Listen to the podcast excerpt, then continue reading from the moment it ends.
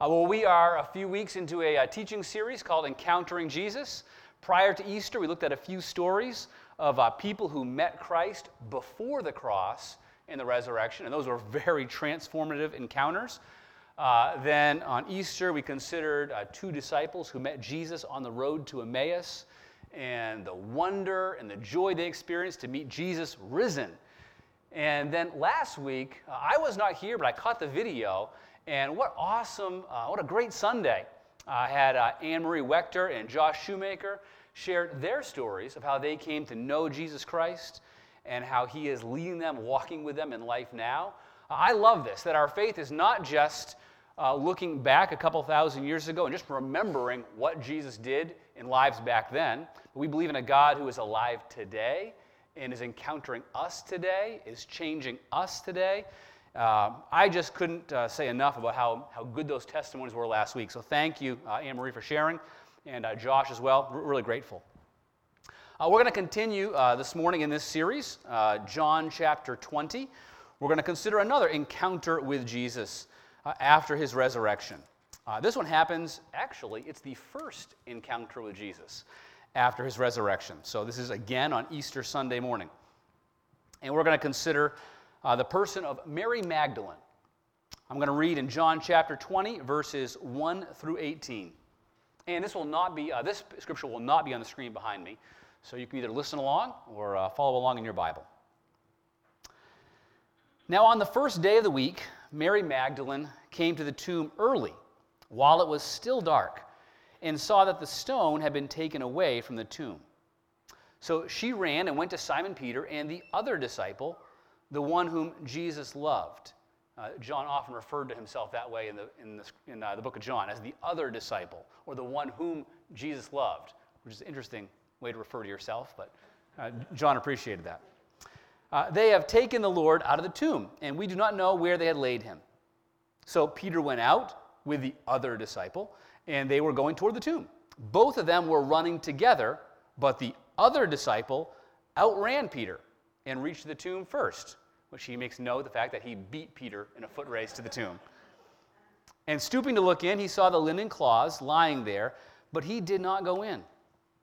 Then Simon Peter came, following him, and went into the tomb. He saw the linen cloths lying there, and the face cloth, which had been on Jesus' head, not lying with the linen cloths, but folded up in a place by itself, which another is the side. Very interesting that Jesus took time to fold his headcloth before he left the tomb. So, any parents looking for a reason to tell your kids to make your bed, there's a really good one. If Jesus could do it when he rose, all right, you can do it too. But I digress. Uh, then the other disciple, who had reached the tomb first, also went in, and he saw and believed. For as yet they did not understand the scripture that he must rise from the dead. Then the disciples went back to their homes. But Mary stood weeping outside the tomb. And as she wept, she stooped to look into the tomb, and she saw two angels in white sitting where the body of Jesus had lain, one at the head and one at the feet. They said to her, Woman, why are you weeping? She said to them, They have taken away my Lord, and I do not know where they have laid him. Having said this, she turned around and saw Jesus standing, but she did not know that it was Jesus. Jesus said to her, Woman, why are you weeping? Whom are you seeking? Supposing him to be the gardener, she said to him, Sir, if you have carried him away, tell me where you have laid him, and I will take him away. Jesus said to her, Mary. She turned and said to him in Aramaic, Rabboni, which means teacher. Jesus said to her, Do not cling to me, for I have not yet ascended to the Father. But go to my brothers and say to them, I am ascending to my Father and your Father, to my God and your God.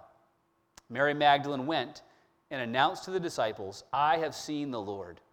And then, and that he had said these things to her. Will you join me in prayer?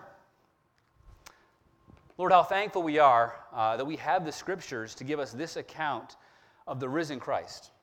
Jesus, we thank you uh, that you have defeated the greatest enemy, death itself.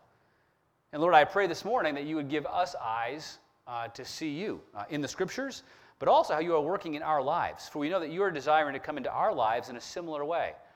uh, to speak to us in our place of sorrow and grief, uh, to direct our eyes or redirect our eyes, uh, Lord, off of the things of this world, and Lord, onto you, uh, who is our hope in life and death.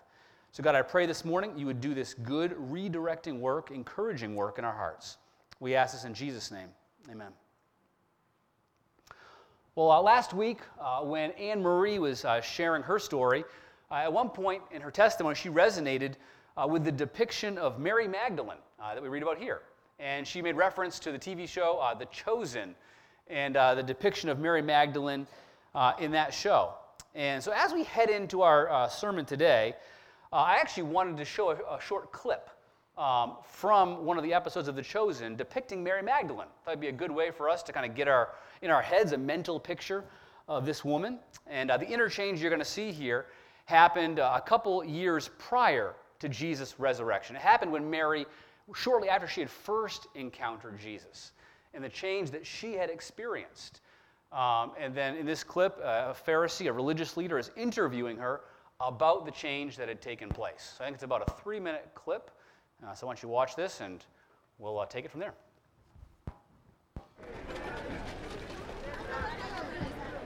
It's you. It's real. Lilith. No, no, please, don't be frightened. My name is Nicodemus. I'm, I ministered to you, Lilith. I don't answer to that name. I am Mary. I was born Mary. But you were called Lilith, yes? Please, I must go. No, no, please, Mary. I, I am desperate for your help, Mary. I'm, I'm a Pharisee. I'm visiting from Jerusalem. I'm a man of God. And I believe you have experienced a miracle, Mary. Are you really a Pharisee? Yes. I'm sorry, I wasn't. I'm not here to enforce Jewish law. So how do you know who I am? You really don't remember me at all. I burned incense. I don't remember. It's all a blur. I can't go back into that. No, no, I don't want you to. I can't even imagine. But you you are healed. That that much is clear. I, I just want to understand how it happened. That makes two of us. How long after my visit did you feel the change? It wasn't anything you did. It was someone else. Someone else? He called me Mary. He said, I am his. I am redeemed. And it was so? Who did this? I don't know his name. And even if I did, I could not tell you. Why not? His time for men to know has not yet come. It's time for men. He performs miracles and seeks no credit? What does he look like? Is he a member of Sanhedrin? Would you at least know him if you saw him again? I don't know why I am sharing this with you. I. I don't understand it myself. But here is what I can tell you I was one way, and now I am completely different. And the thing that happened in between was him. So, yes, I will know him for the rest of my life. I have to be home to prepare for Shabbat, as I'm sure you do.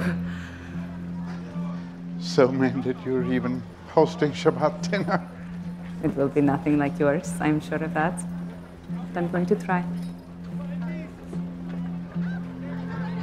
Shabbat Shalom, Nicodemus.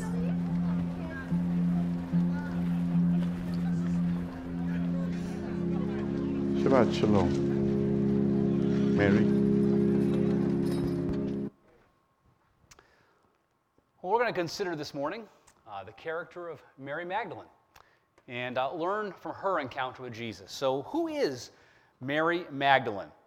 Uh, the scriptures give us a lot about her. She's referenced a lot in the Gospels. Uh, first thing we know about her is that she's from the town of Magdala. Uh, this town was on the western bank of the Sea of Galilee, uh, a town actually fairly close to where Jesus grew up and near Capernaum, uh, where he had moved as he began his ministry. Uh, Magdala was a largely Gentile populated town, um, and it was also kind of had a bad reputation. So this was a place that um, not a lot of respectable Jewish people probably wanted to live. But this is where Mary was from. Uh, second thing we know about her is that she was healed by Jesus, delivered from demonic oppression. It's said in the Gospels that Jesus cast seven demons out of her, seven indicating the greatness of the healing. Um, there had been a great transformation that had happened in Mary's life uh, when Jesus healed her. Uh, the third thing we see in the scriptures about Mary um, is that she became a disciple of Jesus and who helped to fund his ministry. That she traveled around um, with his group. Luke chapter 8, verses 1 through 3, we read about this. It says, Soon afterward, Jesus began a tour of the nearby towns and villages, preaching and announcing the good news about the kingdom of God. He took his 12 disciples with him, along with some women who had been cured of evil spirits and diseases. Among them were Mary Magdalene, from whom he had cast out seven demons, Joanna, the wife of Chuza, Herod's business manager, Susanna, and many others who were contributing from their own resources to support Jesus and his disciples. Uh, fourth, we also see in the scriptures that Mary was present at Jesus' crucifixion and burial. I mean, you, you get the sense of how attached to Jesus she was. That even when the disciples are fleeing, She's not. I mean, she is there as he dies. She sees where he was laid. Uh, John 19, 25, near the cross of Jesus stood his mother, his mother's sister, Mary, the wife of Clopas, and Mary Magdalene.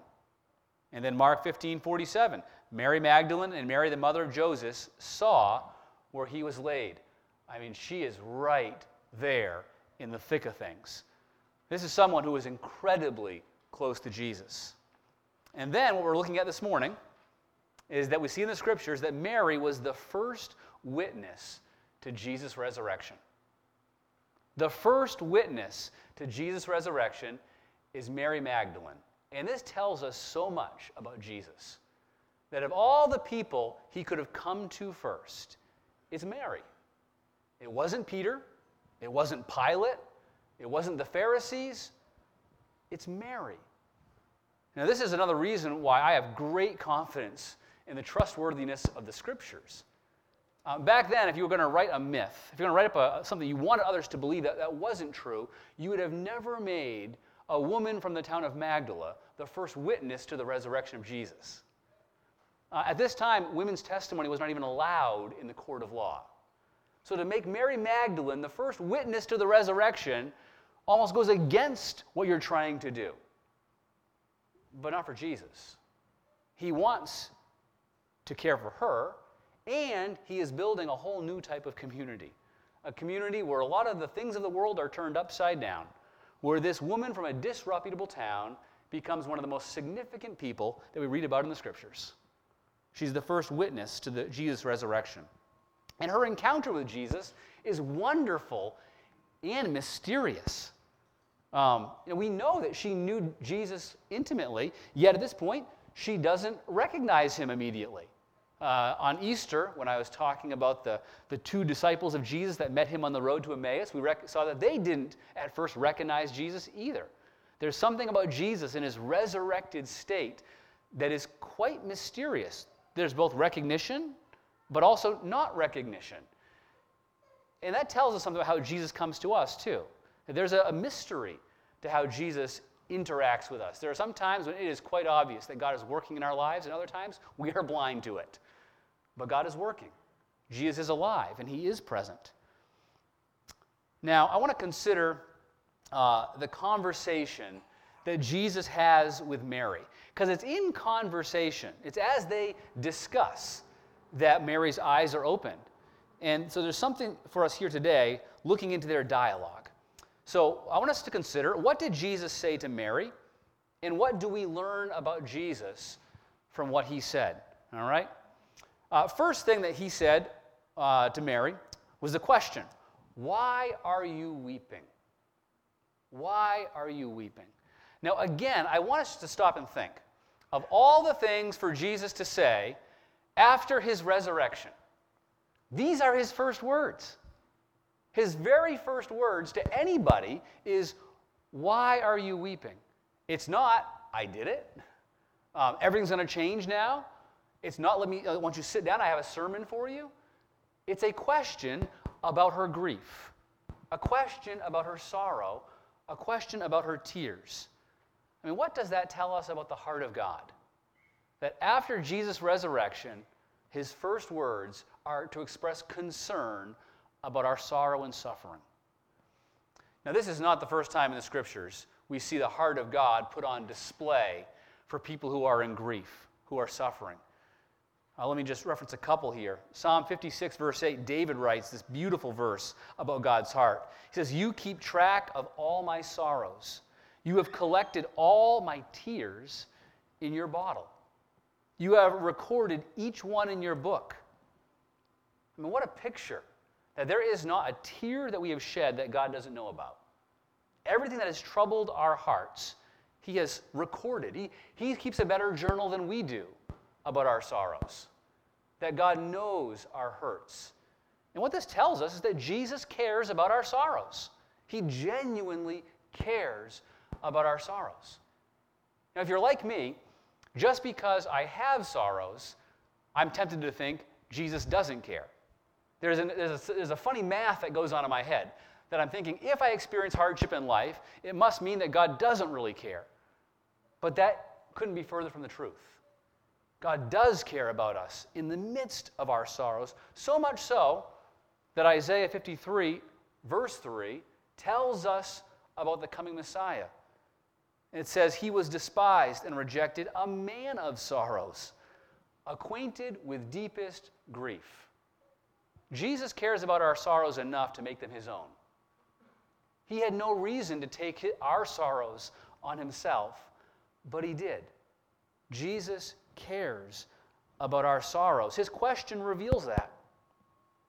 Now, um, we see that Jesus, when he asks that question, one, he's revealing that he cares about our sorrows, you know, but there's something else here that is being revealed about the heart of God. Not just that he cares for us in the midst of our grief.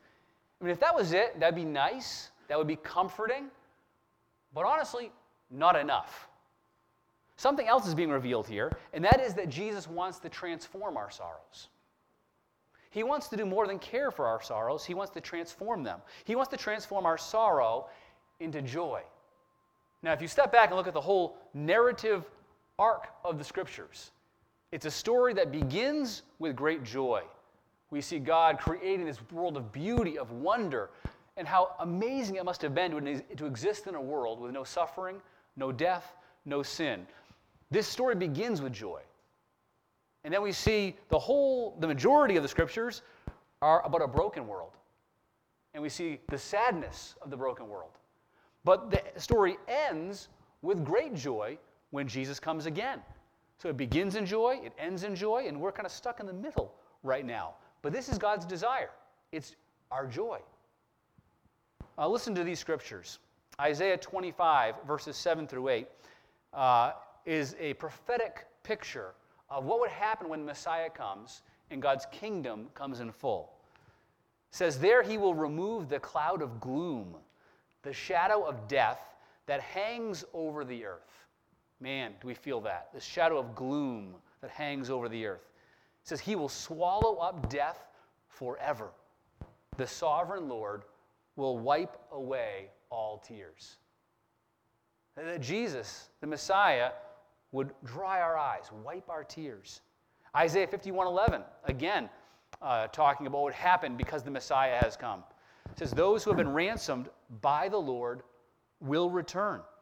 They will enter Jerusalem singing, crowned with everlasting joy. Not temporary, everlasting joy.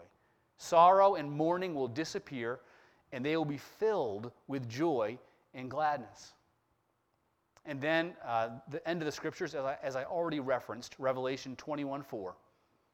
He will wipe every tear from their eyes, and there will be no more death or sorrow or crying or pain.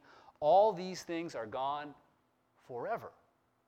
That's the hope and promise of the scriptures that Jesus has come not just to care for us in our sorrows, but to transform our sorrows into eternal joy. Jesus cares for our sorrows and desires to transform them. The second question that Jesus asks, after he asks, uh, Why are you crying? he says, Whom are you seeking? Why are you crying? Whom are you seeking? You see, it's really easy for us to get stuck in the first question. It's really easy to camp out in the sorrow, in the tears, in the suffering, and there's ample reason to do so. Uh, our own lives personally, uh, what's happening in our world globally, it is really easy to get stuck in the sorrow. And Jesus has come to care for us and to transform our sorrow, but in the way we don't expect. He rarely answers our why are you crying kind of questions with the answers that we are seeking. He's always redirecting us off of the why questions of life, suffering, onto the who. Who are you seeking? See, Jesus leads us from the why questions of life to the who.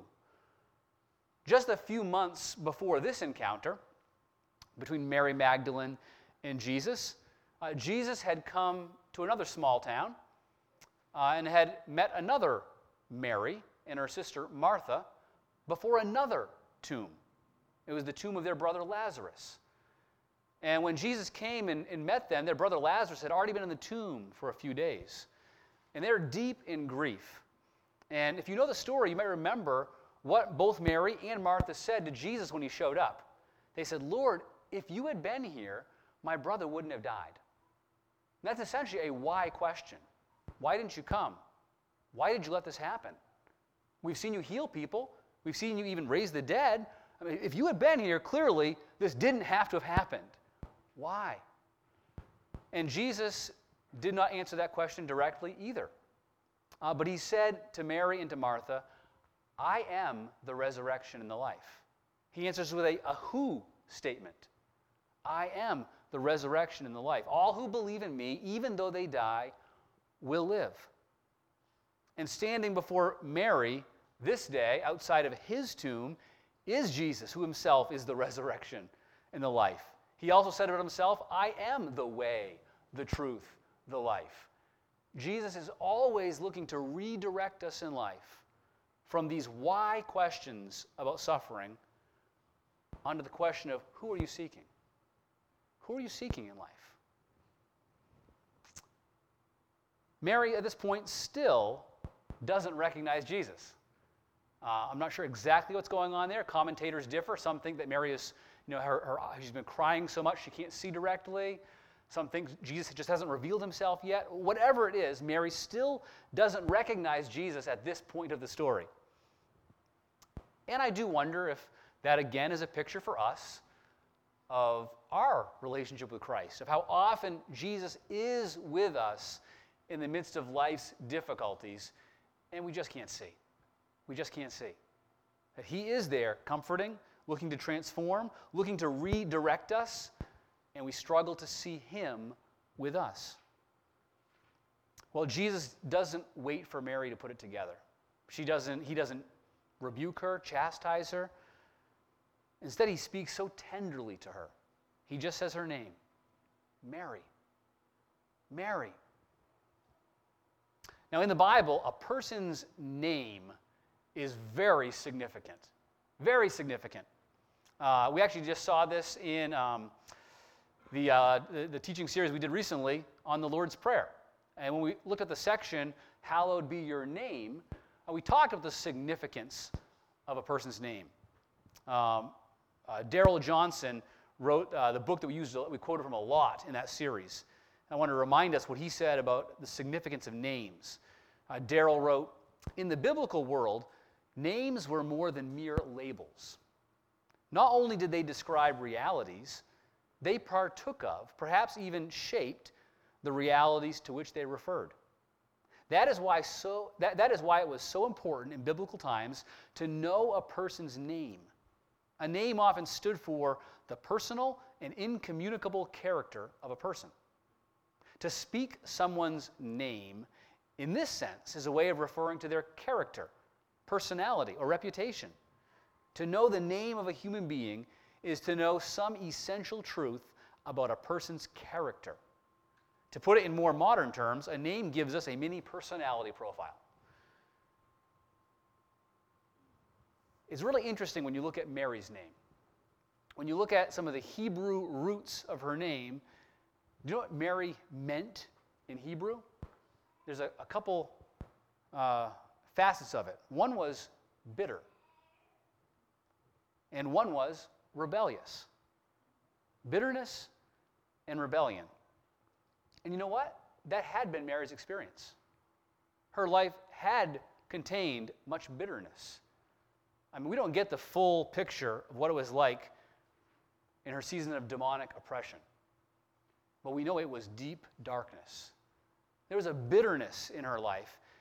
And we also know, um, as being a member of the sinful humanity, there's rebellion in her heart a sense of wanting my way, not God's way, bitterness, rebellion. And when Jesus called her Mary, Mary knew that he knew her.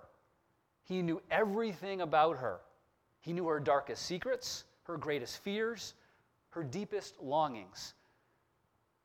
And the Bible tells us that Jesus knows each of us that way as well.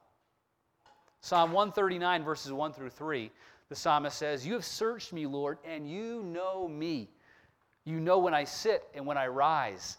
You perceive my thoughts from afar. You discern my going out and my lying down. You are familiar with all my ways. Now, on one hand, when I read that, that unnerves me a little bit. The sense of being known that completely. When I go out, when I come home, when I sit, when I rise, what I think. That God knows everything about us. But yet, when Mary heard this from Jesus, there was no sense of her pulling away as if I know you and there's shame. Instead, she was drawn toward Jesus because not only did Jesus know Mary completely, but he accepted her fully. The bitterness of her life, the rebellion of her life, uh, he was not speaking of. Because when Jesus went to the cross, this is what he went to the cross to do to take our bitterness, to take our rebellion, to take our shame, our sadness upon himself. And in return, he gives us his righteousness, his love, his acceptance, his joy. The cross is the great exchange where Jesus says, I know you completely, and everything about you have I covered in my love. And in return, he gives us all that we could hope for and more. This great exchange happens in the cross. Uh, author Tim Keller uh, writes a famous quote. You probably have heard it here before, I'm guessing. Uh, I will remind you of it again if you have heard it. He says, uh, to, be lo- to be loved but not known is comforting but superficial. To be known and not loved is our greatest fear. But to be fully known and truly loved is, well, a lot like being loved by God. It's what we need more than anything. It liberates us from pretense, humbles us out of our self righteousness, and fortifies us for any difficulty life can throw at us. See, what Mary learned that day, and what we can learn today, is that Jesus knows us completely and yet accepts us fully. You can be sure of that because of the cross. And it was at this point of hearing that she was fully known and fully loved that her eyes were open to Jesus. It's at that point that her sorrow was turned to joy. See, encountering Jesus changed Mary. Her previous experiences of bitterness and rebellion and sadness are swallowed up in love and acceptance and joy. She came to know Jesus in his goodness and his grace, and the fact that Jesus had good work for her to do. Jesus intended her to be the first witness to the resurrection, first to the disciples, and then the rest of humanity. We're, we're talking about her today. I'm sure as a young girl, she never could have imagined that her name would be spoken of for millenniums as being the first witness to the resurrection. Jesus had significant work for her to do. And Jesus wants to do something similar with each of us. Jesus is real, He is alive, He does know us, and He does love us. And He is calling to each of us. He wants to meet us in our sorrow. He wants to give us the joy that can only come from knowing Him. And if you're here today and, and, you're not a follower of Jesus, and you'd like to know more about what it means to follow Jesus, I got a couple steps for you. Uh, first of all, um, you can do what Josh Shoemaker talked about last week. Josh talked about prior to meeting Jesus, he just started reading through the scriptures. And he discovered that these were not just words about God, they're words from God. And I'd suggest you start with a book like the Gospel of Mark, the story of the life of Christ. And as you read in the scriptures, ask God to meet you there. Um, thousands upon thousands, if not millions upon millions of people have met Jesus simply by reading the scriptures. I encourage you to look at God's word even this week and ask God to open your eyes. Uh, secondly, uh, if you're not a follower of Christ but would like to know more, if this story could be yours, I'd encourage you just talk to somebody here. Um, maybe it was someone that gave their testimony last week, uh, one of your friends that you know here, just ask them about their experience with Christ. Uh, this is one of the significant ways that we experience Jesus today. It's in and through his people. And so ask someone else about their experience with Jesus Christ. If you are a follower of Christ and you're here today, which I, I guess you are, um, I got good news for you. Um, Jesus does not stop calling to us uh, after we first come to him. Matter of fact, encountering Jesus is about our whole life with him, that we continue to learn to know him. We continue to, to learn to discern his leading in our lives. Uh, we continue to become like him as we get to know him more. It's about so, so much more than just the start of our relationship but learning to live each day with Him. So this week, simple, simple question you ask, where is Jesus showing up in my life? Uh, whether it is in your family relationships, in your difficulty through work, quite often it's through this pattern of in the suffering and hardships of life, quite often God's doing something, and He's looking to redirect us towards Himself. And as He does that, our priorities begin to be put in order, and we discover the joy of walking with Jesus. Not because everything's great in our lives and perfect, but because we know the one who is perfect and the one who will make all things new one day. I want to close with uh, some words that Jesus said to his disciples uh, prior to his death and resurrection. I'll probably close them as the benediction afterwards as well. So you're going to get it twice. In John 15, chapter 9 through 11, uh, Jesus said this I have loved you even as the Father has loved me. Remain in my love. When you obey my commandments, you remain in my love, just as I obey my Father's commandments and remain in his love. I have told you these things so that you will be filled with my joy. Yes, your joy will overflow. Let's pray. Lord, we are so thankful